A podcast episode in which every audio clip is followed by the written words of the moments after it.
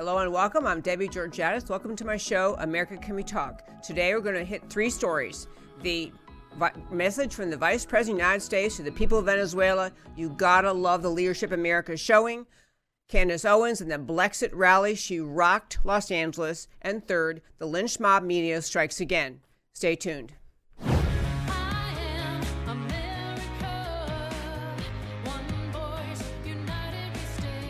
Debbie Georgatos, host of America Can We Talk, is an author, attorney, and political analyst whose mission is to inspire the American political conversation about preserving liberty in the best country on earth.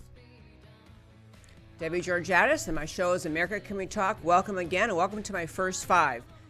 The Wall Street Journal printed a letter today written by Vice President Pence to the people of Venezuela.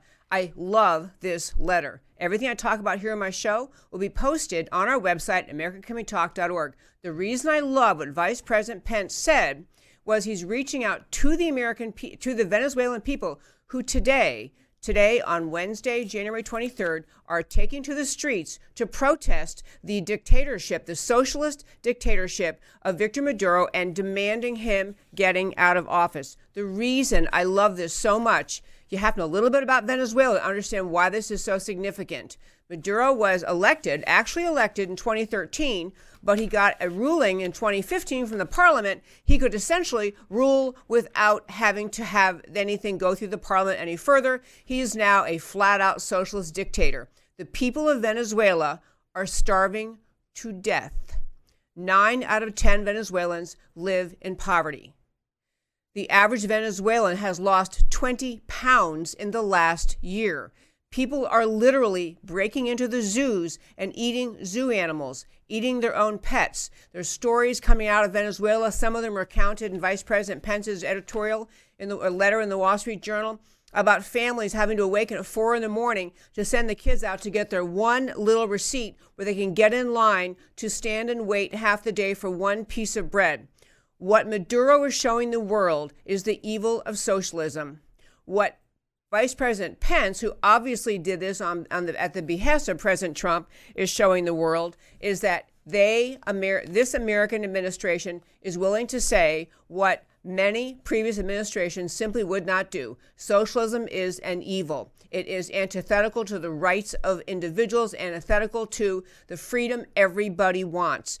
The editorial or the letter that Pence sent encourages the Venezuelan people as they are taking to the streets demanding Maduro step down. There's also in Venezuela the leader of the National Assembly, Assembly, uh, who volunteered several weeks ago to take Maduro's place because as his unpopularity increased, he, this guy, and I'm going to say, I don't know how to pronounce his last name, but his first name is Juan. It's like uh, Guido, however you pronounce it. The point is, he is the rallying point for the people of Venezuela. He volunteered to take Maduro's point, uh, place, and Maduro had the audacity. This isn't elected. The head of the National Assembly had his, uh, Maduro had his, you know, mug men pick him up, re- keep him in custody for some amount of time, question him, ultimately release him. What are they going to do about it? So at this point, uh, this gentleman has claimed he is now the legitimate leader of Venezuela. What I really like most of all is this. We've had moral equivalency in political conversation in America for too long. We have had too many leaders, frankly, on both sides, unwilling to say freedom, free markets, and capitalism are better than socialism. Too many people unwilling to say socialism is an evil that destroys human freedom. It is antithetical to human freedom. The message from Vice President Pence encouraging the people of Venezuela take to the streets, you're right, we're with you. America's already put aside something in the range of $100 million to help the refugees fleeing Venezuela. But the bigger point is the message from the, this administration is we know socialism is an evil. It's a great time to say it when you have a, we have Alexandria Ocasio Cortez, Bernie Sanders, and frankly, too many young millennials completely clueless about the real impact of socialism on real everyday people. I'm thrilled that the vice president chose to publish this letter. I'm thrilled that the administration is standing up strong against the evils of this dictatorship of Maduro in Venezuela and standing with the Venezuelan people saying, that's right, stand up. You have a right to freedom too. I'm Debbie Georgatos. That was my first five for today. Stay tuned.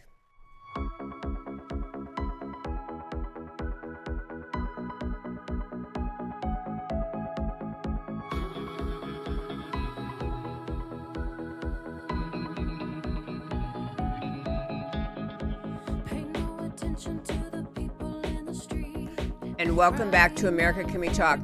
There was a rally this past Sunday in Los Angeles sponsored by Candace Owens and the Blexit movement, B L E X I T, which he first made up that name was for black exit from the Democrat Party. They're now saying, well, you know what? The Latinas also want to exit the, the uh, Democrat Party. The Democrat Party has done nothing but bring harm and misery to low income Americans, black Americans, Latino Americans. So now Candace Owens is saying this is the black and Latino exit from the Democrat Party. They held a rally in Los Angeles and they had to move the location because the first location where they tried to sell out tickets uh, filled up too fast. So now they had a, a bigger rally.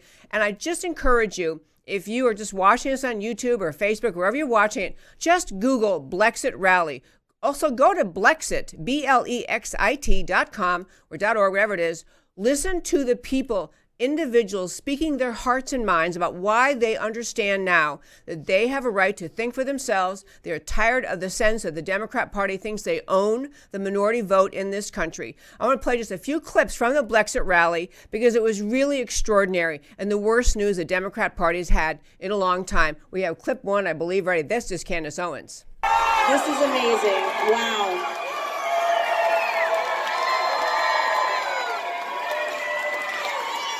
Wow, we are standing in the middle of downtown Los Angeles, guys.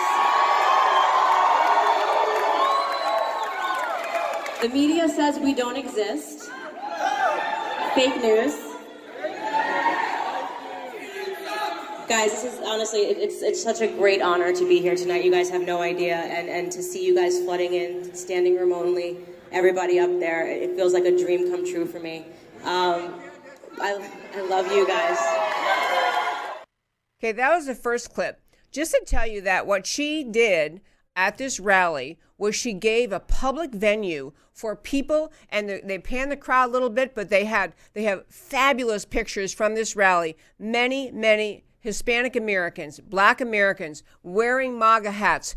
Make america great hats if you don't know what that is. Standing there smiling thumbs up supporting president trump supporting the republican party and at this rally, they talked a lot about why. What is the reason that they are urging black Americans to consider leaving the Democrat Party? There were great comments also from Larry Elder, a longtime black conservative activist who you'll hear Candace Owens was saying, kind of one of her um, mentors, one of the people who really inspired her. So we have one more clip from this rally. The black and Latino community is going to save America. It is not racism that is keeping us out of the American dream. It's the lies that we've been told that is keeping us out of the American dream. It is us marrying ourselves to a party that does not care about us that is keeping us out of the American dream. Thank you very much. I appreciate it. Can you feel? Can you feel the freedom? Can you feel the love? And I wrote a piece where I argued, this is 30 years ago, that racism was no longer a major problem holding black people back. Now, saying that now causes people to drop, drop their jaws. Saying it 30 years ago made me a freak. so I got a phone call from a radio producer. He said, I read your piece in The Plain Dealer. Do you really believe that racism is no longer a major problem for black people? I said, that's right. You work hard, keep your nose clean, get a good education, don't have uh, kids outside of wedlock, get married before you have a kid, you'll be just fine. Really? Okay, you just gotta love this. There were so many more clips I could have played, but I want a chance to make a couple comments about it. First of all, we've been told by the American left, or I should really call them the anti American left, for so long that demographics are destiny or demography you know demographics are destiny meaning that because in america we have a we are eventually according to those who predict and calculate such things going to have a majority ultimately some year in this country who are black and Hispanic or otherwise non white. And the point of the advocates on the American left in saying that is they want to tell you. They want to convince America that once there is a majority of people who are non-white, who are whether they are African Americans, uh, you know, Hispanic Americans, whatever other uh, background, race, or ethnicity, that somehow when we get to that date, that conservatism, patriotism, love of America, the whole American dream will be over. Because these people, because of the color of their skin, their the language their grandparents spoke in whatever country they came from, somehow those people won't love the idea of America, won't love freedom, won't love a country based on freedom and free markets, won't love a country based on the Constitution. That somehow the socialists especially argue that they can sell socialism to people based on their skin color based on their race or ethnicity. That is a racist statement. That's a racist assumption that because of the color of your skin, what country your ancestors came from, what language your grandparents spoke, that somehow you will believe a certain thing because of your skin color. And the truth is, what Candace Owens is proving, what Larry Elder's been proving for years, what we need to prove in America is that the ideas that created this country, the fundamental building blocks of America, the goodness of America that comes from the foundational ideas of freedom, rights from God, simply because we were born, rights from our Creator, that we're all equal, that we live in a country under a rule of law, not a rule of abandoned borders and lawlessness and a ruling elite class living outside the rule of law. All of these fundamental building blocks of America, they're what made America great. And every person of every skin color, race, and ethnicity can figure this out, can come to the realization that they're actually what America is about is ideas, and actually the ideas of America matter. If we don't hold on to those ideas of America, if we don't hold on to the America of our founding, then we're surrendering the greatest experiment in human liberty in all of world history. We have a job in this generation and every generation to bring this message of America's unique greatness to every person, to never accept the lies of the American left that say, well, certain people, because of their race or ethnicity, aren't going to be interested in truth. Yes, they will. Ask the people of Venezuela how much they like socialism, that they how much they enjoy living in abject poverty that and misery that socialism always brings. A couple other points. By Candace Owens doing this in Los Angeles, by bringing this Blexit rally to LA, she hasn't just given a venue for a one day meeting. It was a one day meeting. They had fabulous speakers. Ann Coulter, who uh, you know is usually uh, acerbic and uh, pointed and entertaining and insightful. She spoke, Larry Elder spoke. There was a whole slew of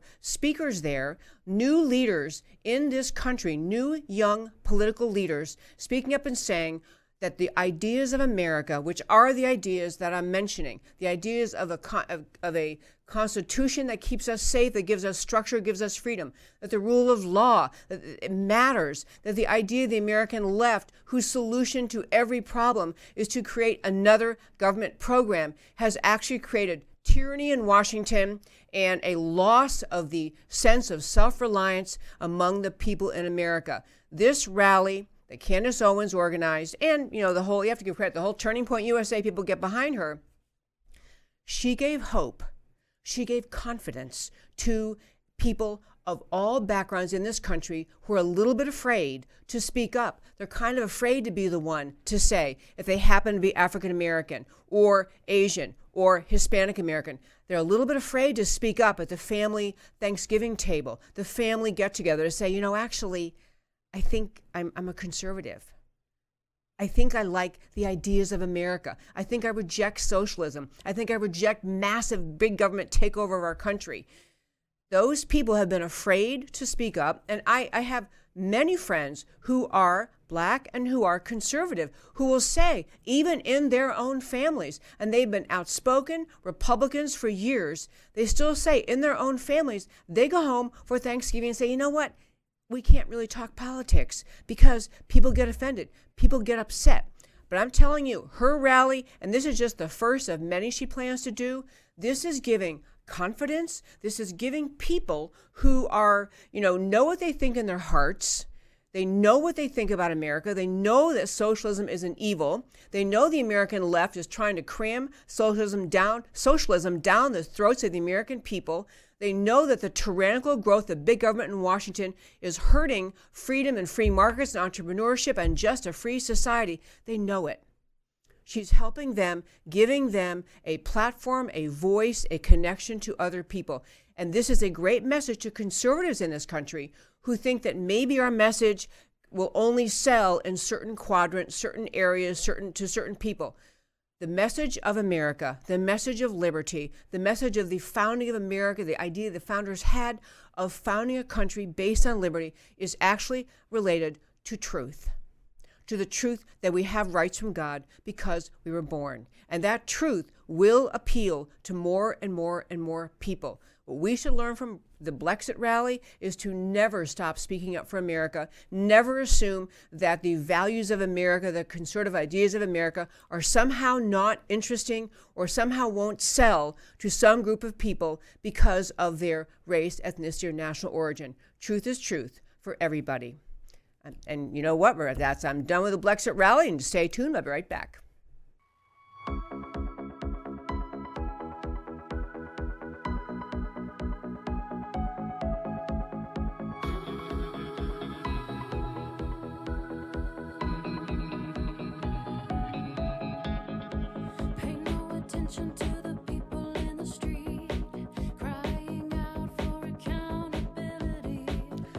Welcome back, America Can We Talk? I'm Debbie Georgatos. Well, we talked yesterday about what happened on the steps of Lincoln Memorial uh, at the pro life rally, where they had you know, students who'd come all the way to Washington from a Catholic school in Kentucky called Covington.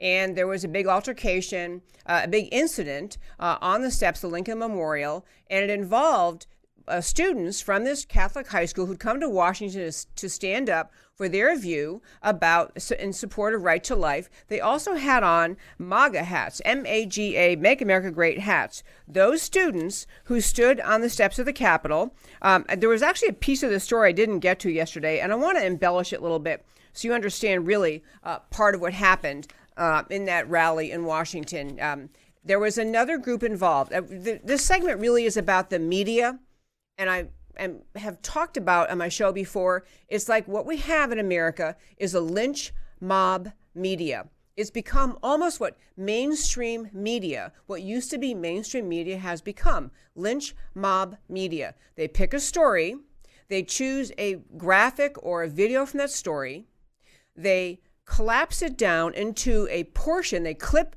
the story in a way that sends a false message it sends a false narrative, a false story, story, and they put it out to the American public. It's out in, on Twitter. The Twitter mob goes after it. It's out on Facebook. It's out on all of the pundit across punditry, the mainstream media, news outlets, the mainstream newspapers. And I don't even like calling them mainstream because I think more and more Americans are ignoring mainstream media. The ABC, NBC, CBS's, the Washington Post, New York Times. They're recognized as at least left-wing media, but in some cases they actually become the lynch mob media. And what I mean by that is they decide the narrative ahead of time. They know who they're trying to tell you is the bad guy, who they want to paint as the good guy, and they twist the story, the video, the instant to fit the narrative they're trying to feed you. I'll come back to that in a moment. But on the Covington case, the, the, these kids who were in Washington for the pro life rally, first of all, it drives most liberals nuts to think that there are actually high school students in this country, religious high school students, who are pro life, who actually think that the pro life movement is on the right side of that issue. That bothers them, left wingers in this country, enough. On top of that, to have those students wearing MAGA hats, Make America Great hats, in Washington, to have those students in Washington standing up for life while wearing a MAGA hat, this is about enough to trigger pretty much any left-wing media person in this country. But I want to I want to tell you something that, that I didn't get to in yesterday's recounting of the story, and I'm going to get around to why I'm saying this matters so much. But in the instant at the at the Lincoln Memorial, prior to the time the Native American agitator, who was actually the aggressor, the agitator, prior to his walking up to the group, there was another group involved beside the Covington Catholic students. There was a group called the Black Hebrew Israelites. There's actually a group called the Black Hebrew Israelites. That's their name they've chosen for themselves. Their main thing they do, they use taunting, taunting as their gospel. This is their description of what they do. They taunt and harass people in public. So this Black Hebrew Israelites group was at the rally taunting, mocking, yelling vulgar, disgusting insults at the Covington Catholic students who were there to stand up for the pro life message. Now, how many of you of all the media sources you read, did you read about them? Did, how many saw the Washington Post, the New York Times, all these you know, these outlets, these esteemed journalistic outlets that try to say, "Come to us, we'll tell you the truth, we give you the whole picture." Did they talk to you in, in the stories you read? Did they talk about that? Because the answer really is no. This group called the Black, the Black Hebrew Israelites started the altercation, taunting, mocking, and ridiculing the students from this Catholic school in Kentucky, this called Covington. Then the Native American, another aggressor, agitator, this Native American gentleman showed up to also participate in harassing these students. And so this guy was, he's part of this Indigenous Peoples March. He was there, and actually, I read more about what he was saying. He was there to say that he's against building the wall, which has nothing to do with the Right to Life March, but okay.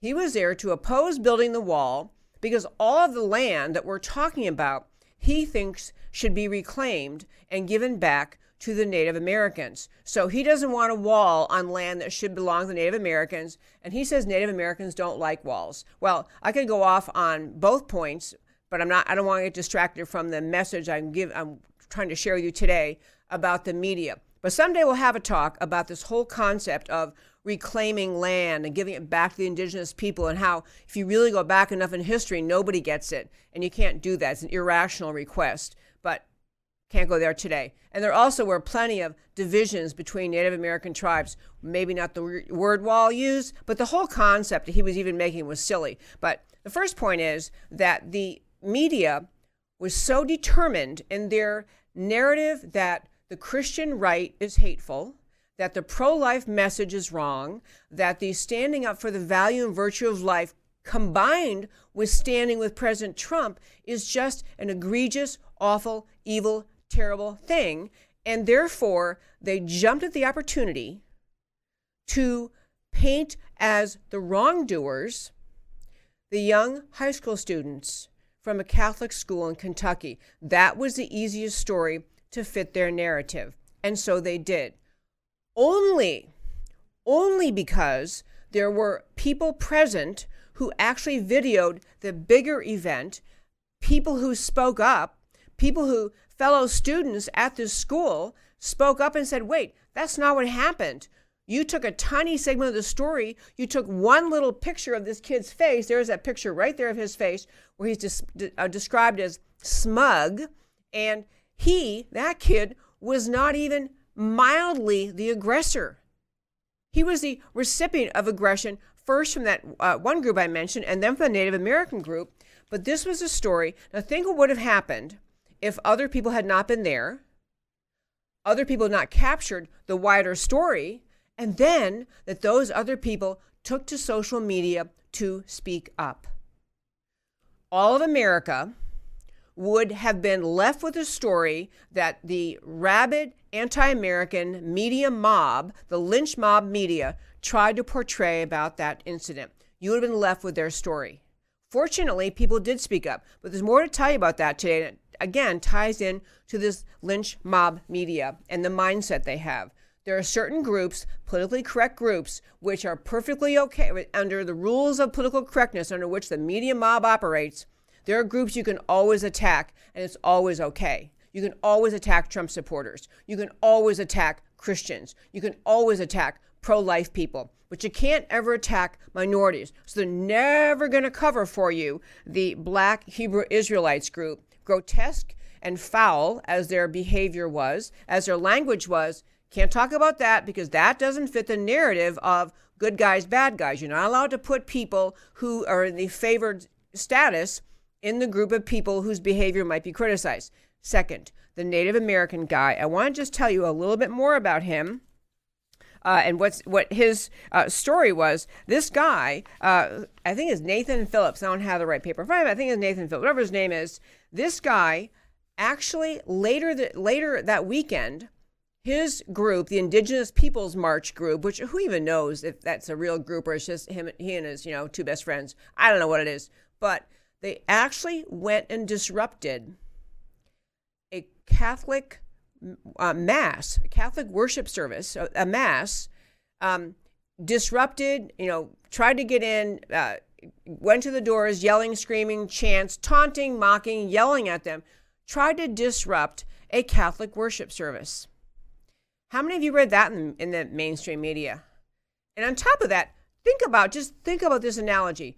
Suppose it was instead a Christian group that attempted to interfere with a an Islamic a, Muslim worship service or a Native American ritual, something that is a gets a favored status from the media. And imagine Christians have been the ones who showed up to disrupt somebody else's worship service. You know, you would hear no end of it 24 7 on CNN and all the left wing media because this fits their narrative anti Christian, anti Trump, anti life. But because the mainstream media has their mob mentality. They have a list of people it's okay to attack and a list of people they will never attack. So you did not end up hearing the story about this Nathan Phillips guy, this native, the leader of the Native American group that uh, really caused the biggest problem at the at the Lincoln Memorial last Friday at the Right to Life March. On that subject, by the way, Nathan Phillips, I learned since yesterday, I think I mentioned to you yesterday that he's frequently described as a Vietnam veteran. And someone did a little bit of math and said, wait a minute, he's not old enough to be have been a Vietnam veteran. He actually was in the military. He went AWOL three times. So he's not, and he wasn't in Vietnam. Not in Vietnam, that wasn't true. He did join the military, AWOL three times, finally, you know, finally gone out of the military.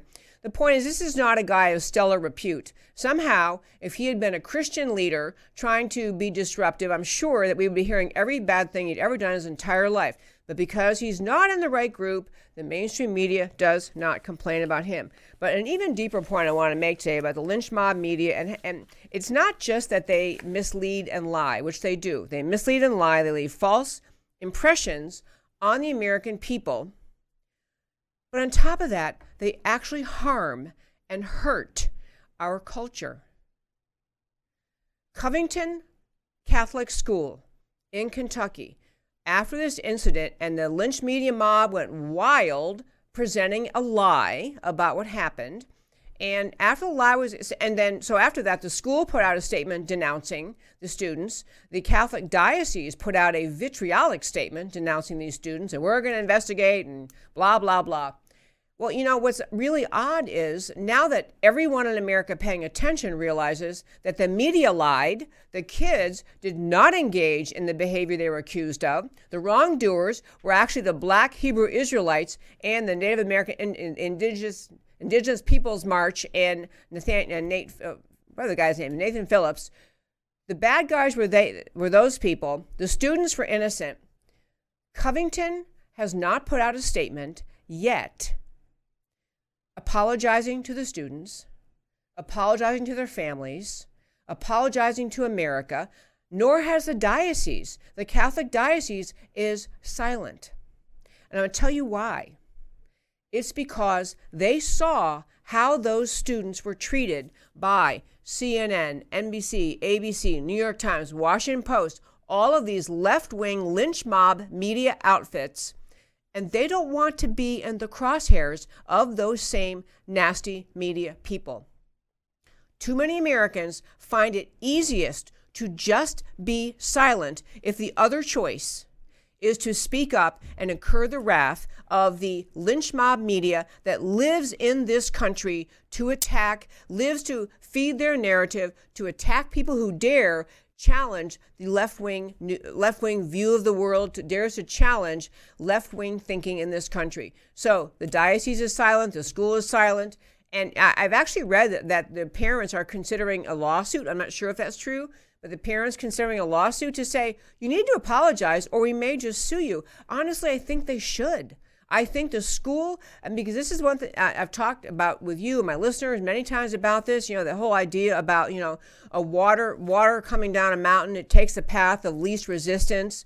It's going to go around a rock. It's not going to try to climb up the rock and go over. Well, so do people take the path of least resistance. If the diocese was pressured, I'm sure, to put out a statement denouncing this horrible behavior by their students, they jumped and did it.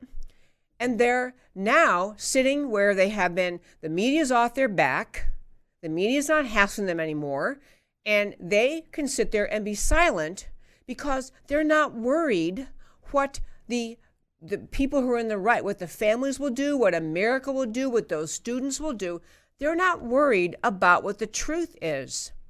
They have taken the course of least resistance. Go ahead, put the statement out denouncing these kids. And now that they know the truth, they won't, at least thus far, they don't speak up because it's easier to be silent and surrender to the lynch mob mentality of the media in this country than to stand up and say what's true. They won't do it. I hope they do. I mean, they are allegedly, I mean, they're a Catholic school. They're obviously Christian. I hope they decide to do it. I hope the diocese decides to do it. But this is a case where you can see all of America's watching the lynch mob mentality of the Democrat media mob in this country. It's time for people to speak up more. It's time for people to put as much pressure on the diocese, on the school, to say, you speak up, you apologize, you vindicate those kids, you explain that you were given bad information and your previous statement was not justified by the facts. There should be pressure on them to do that. And a related story I want to hit related to the Democrat media mob. And we're watching this whole Blexit rally that Candace Owens put on. And obviously, she's just speaking up for, you know, the her main point, because I've heard her speak actually and seen her and, and actually interviewed her. I mean, she's been on my show. She's she's a wonderful thinker.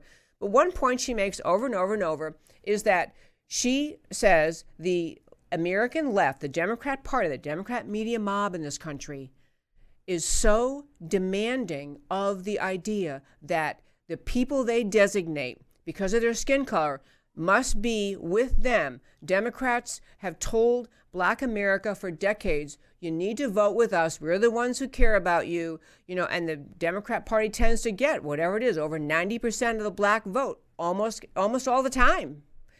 And she is merely saying, she Candace Owens is one message she has is think for yourselves. Learn the facts yourselves.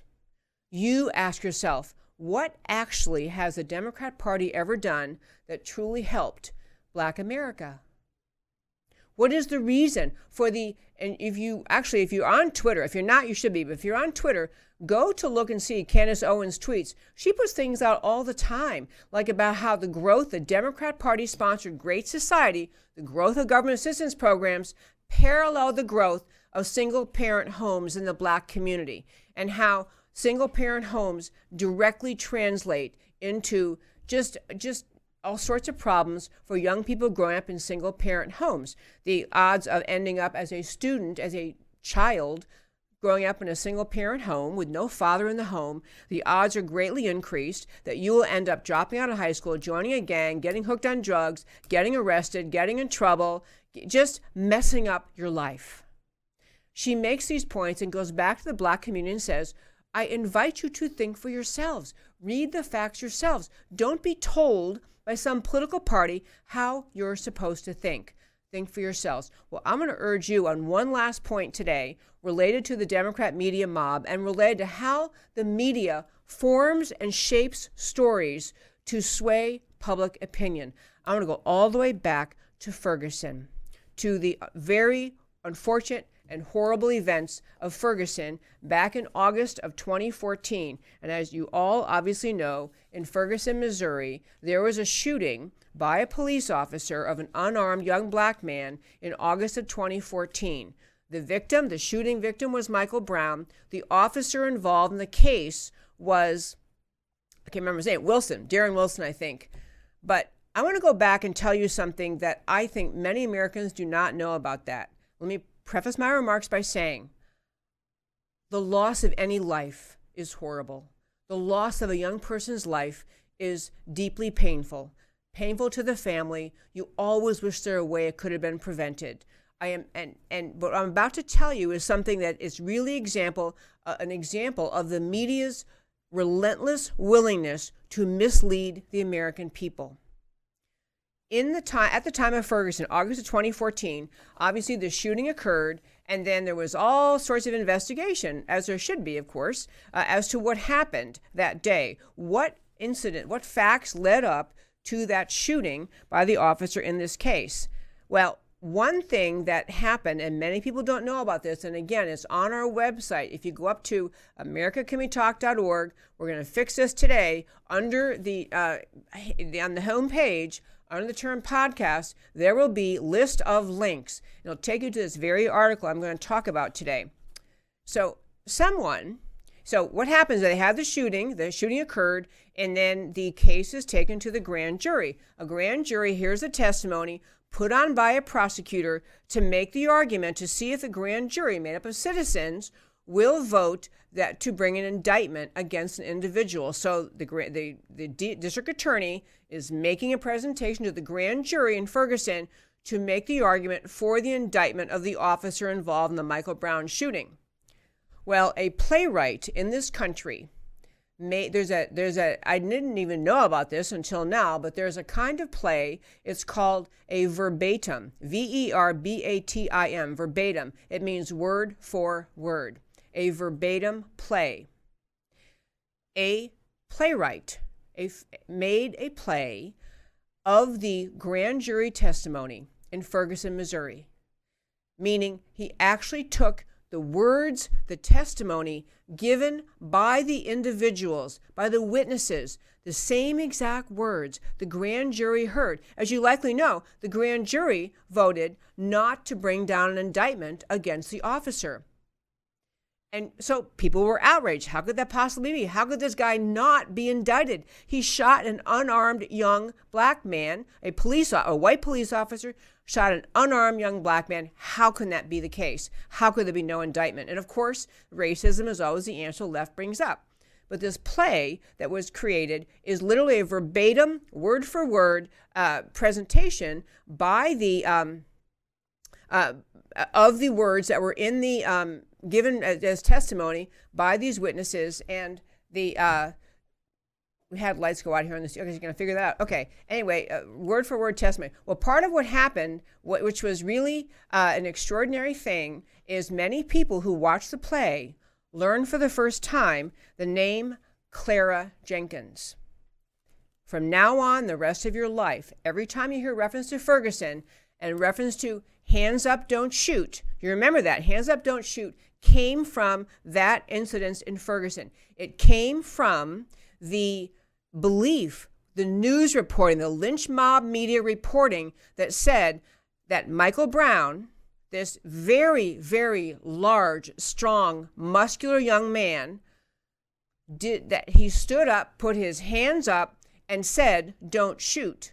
And that despite that he stopped, charging the officer that he put his hands up and said, Don't shoot, that somehow still the officer fired his gun and shot Michael Brown.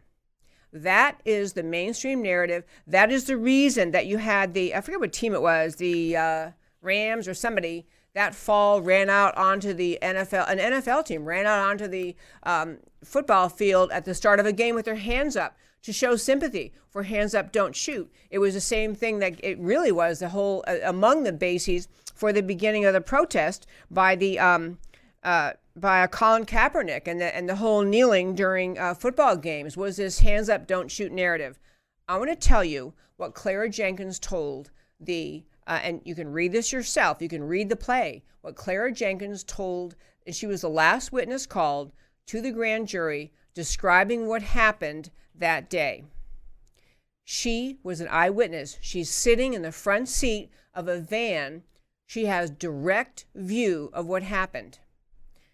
Let me just tell you, before I tell you what she said happened, what she said about herself. She talked about her own her view of, of the police officers, uh, of police in general. She said basically, um, I don't like I didn't want to have to testify. She talked about, I, I can't find her testimony quickly, but I will. Um, she basically said that um, she didn't want to testify. She doesn't like the police. She never would have agreed to come and testify at the grand jury, except she was subpoenaed, so she had to come. But she had the the bird's eye view, watched the whole thing. This is a young black woman, a black, I think she was a resident of Ferguson, but anyway, she's a young black woman saw the whole thing, last witness before the grand jury, and she told the grand jury that Michael Brown never stopped charging the officer, never put his hands up, never said, don't shoot. Hands up, don't shoot was a lie. It never happened. And that narrative of which everyone in America would, you know, if you envision anyone who's got their hands up, they're frozen, they're stopped, they're saying, don't shoot, anyone would sympathize with the young person putting his hands up. Anyone would agree that a police officer who would fire his gun when the person saying hands up and, and saying don't shoot, that any officer who would still fire his gun, you know, needs to be prosecuted. Everyone would agree. And the point I'm telling you is this narrative that hands up, don't shoot, it didn't happen. And this is what the grand jury heard. This is why there wasn't a prosecution. Because the single most important eyewitness who testified she doesn't like the police, she doesn't want to go, she basically testified that officer had no choice. That's what she basically testified to the grand jury. She said um, she was in her minivan with her family when the confrontation leading up the shooting took place. She told the grand jury that Brown did not raise his hands to surrender, and he continued to charge the officer. A large man charging an officer, and the officers yelling, Stop, stop, stop, get on the ground, get on the ground, stop, stop, stop. Brown would not stop. Brown had already, just a few, whatever it was, an hour or two earlier, physically assaulted the same officer, reached in his car, tried to grab his gun, punched him. So the officer knows who this guy is. The guy is charging at him. He's already punched him once. He's yelling, "Get down! On your, get down! Get down! Get down! Stop!" Michael Brown wouldn't stop. Never stopped charging the officer. Never raised his hands. This is the, what the woman actually said to her lawyer. I'm not, you know, really big on talking to the police or defending the police. This is the same woman, Claire Jenkins. She said, I'm being really honest with you. I feel like the officer was in the right. And that's a lot of saying because other than that, I ain't got nothing to do with them, with the police. So I tell you this story to say this little bit of information I've told you, it doesn't mean that everything the officer did that day was right. It doesn't mean that there might have been some better solution. It doesn't mean that there is not police violence that is unjustified. It doesn't mean any of those things. But it does mean that the media narrative, the lynch mob media, the left wing media mob worked very hard for years and years and years to put out the story of hands up, don't shoot. It means that President Obama, president of this country at that time, who had to know his own Justice Department investigated the case, also concluded there's no basis to prosecute. It means President Obama did not tell you that astonishingly important fact, that the Attorney General did not tell you that amazingly important fact that all of the media, the left wing media in this country, the CNN, ABC, NBC, CBS, New York Times, Washington Post, none of them ever put that story out because it did not fit the Democrat media lynch mob mentality. What they tried to do in that story is turn the American people, there were at least two missions the media had turn the, the American people against our police, to exacerbate and exaggerate the lies about racism in this country on the part of police officers, and more broadly speaking, to encourage American division, to encourage the American people to feel divided, to feel suspicious, to, to challenge, to resent their fellow Americans. The goal of dividing Americans into resenting each other is part of what the American, the left wing media mob does in this country. It's grotesquely unfair to the good people of this country. America is filled with people of every race, ethnicity, national origin, and skin color who live every day working as hard as they can to love their neighbor as themselves, to treat other people with fairness, and that is what's true about America. And that is why the Democrat media mob mentality is so so grotesquely unfair to this country. I'm Debbie Georgatos. This is my show, America Can We Talk, every Wednesday, excuse me, Monday through Thursday, 3 p.m. Central Time. Wherever you're watching it, that's when I'm on. I'd love to have you come back. I'd love to have you email me at americacanwetalk at gmail.com and come back for every show because what I do in this show is talk truth about America because America matters. Talk to you next time.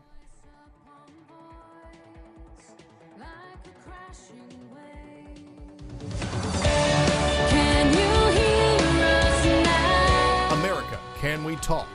Truth about America.